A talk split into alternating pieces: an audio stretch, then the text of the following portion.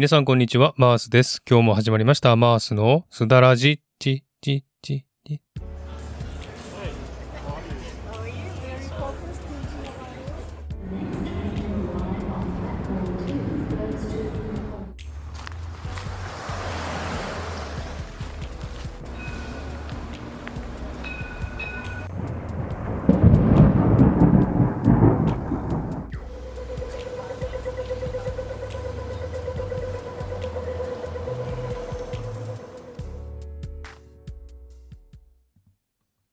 はい、えーこのマースのすだらじは一つのテーマに沿って台本なしのフリートークをするというコーナーです。気になったこと、考えてること、人生のこと、ちょっと重いテーマなど、その時その時にピンときた話ができたらいいなというコーナーです。すだは韓国語でおしゃべり、ラジはラジオ、おしゃべりラジオという感じで聞いていただければと思っております。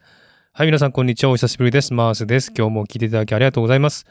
えー、っとですね、日本に到着しまして、えー、3分の1が過ぎましたのでね、そろそろ配信しようかなと思いまして、今回はですね、日本滞在の、ま、前半戦ですね。まあ、前半戦と中盤戦と後半戦と3つに分けたいと思うんですけども、その前半戦のですね、お話をしたいと思いますので、今回もゆっくりと聞いてくださいね。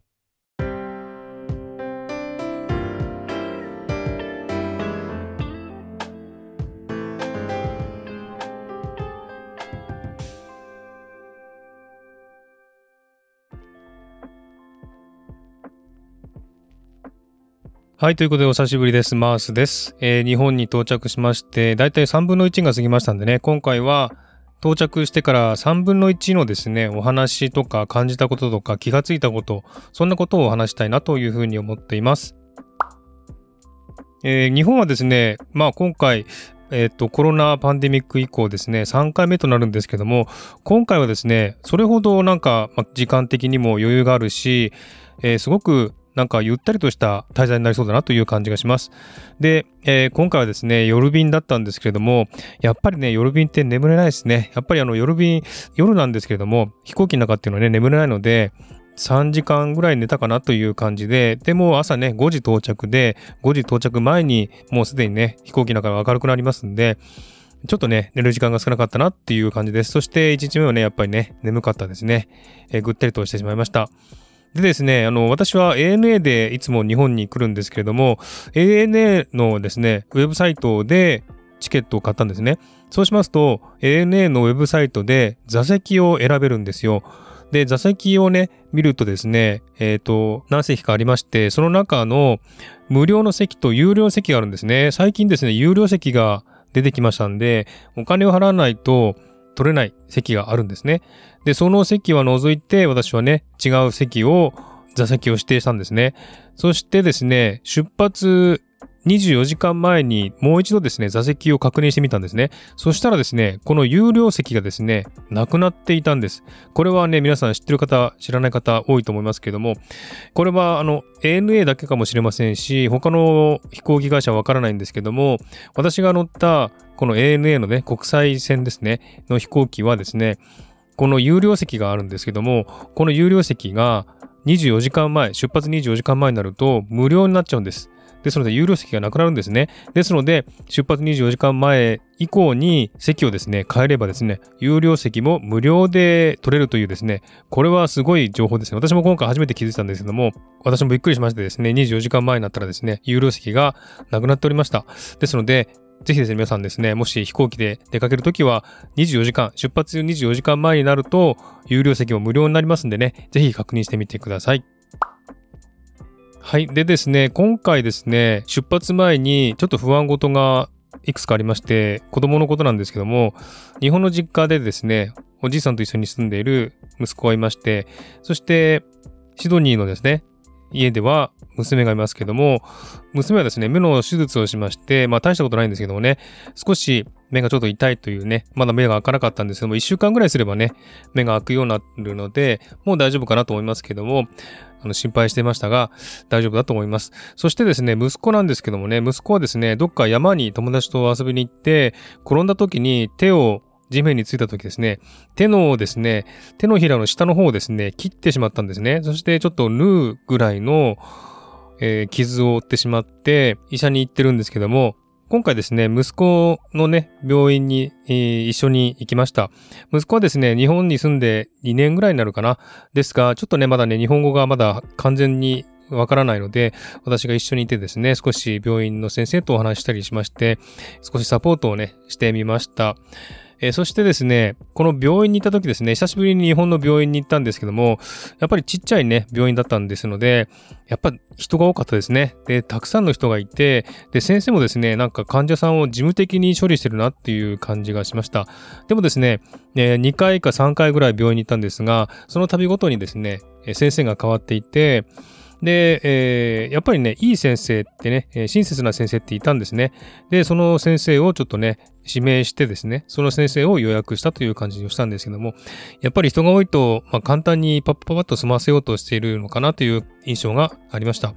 まあ、オーストラリアもね、そういう感じですけれども、でもですね、うん、明らかにですね、日本の病院の方が患者さんの数が多かったですね。私も病院に時々行くんですけども、その時にまあ、待ってる人はいるんですが、うん、それでも10人ぐらいかな。私は息子と一緒に今回行った病院はですね、もう多い時は30人ぐらいいましたかね。ですので、えー、すごい患者数が多いなっていう感じです。そして、えあの、受付してもですね、ちょっと待たされたりですね、することがあって、やっぱりね、人が多いんだな、患者さんが多いんだなっていう印象でした。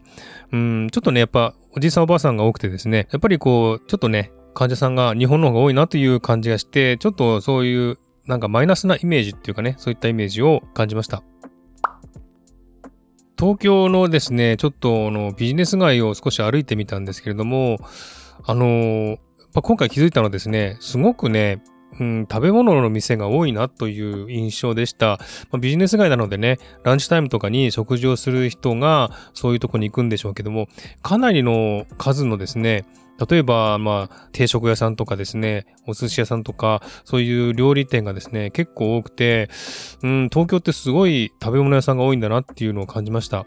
あとですね、これは毎回感じるんですけども、えー、日本はですね、やっぱり物が多いなという感じがします。物に不自由しない国だなっていう感じがします。どこに行っても何でも手に入る。コンビニに行けば何でも手に入る。食べ物屋さんももうたくさんあるという感じで、えー、今回息子のですね、病院に行った街もですね、かなりの数の飲み屋さんもね、多くて、そしてレストランも多くて、本当にこういう飲み屋さんとかレストランが多いなという印象でした。まあ、シドニーもね、オーストラリアで一番大きな都市ですけども、やっぱり店とかはですね、そんなにね、日本ほど数は多くないし、規模も大きくないんですね。なので、本当にあの、日本って、まあ、特に東京はですね、すごく食べ物屋さんが多いですので、すごく楽しめる街だなという感じがしました。今回、私、あの、新しい PC をですね、買いまして、すごくね、すごくスピードが速い PC を買いまして、そのセットアップをですね、到着してから1日目、2日目ぐらいまでずっとやってたんですね。で、結構大変だったんですけども、まあ、これもすごく楽しかったですね。うん、やっぱり PC とか、えコンピューターの中をいじるのが好きだなっていう感じで、私もあの、まあ、メモリーとか、あとは SSD ですね。えそれを増設したりですね、えー、前の環境をそのまま持ってきたりですね、いろいろ試してみてですね、えー、やってみましたが、うん、あの、2日ぐらいね、ずっとね、月切りで、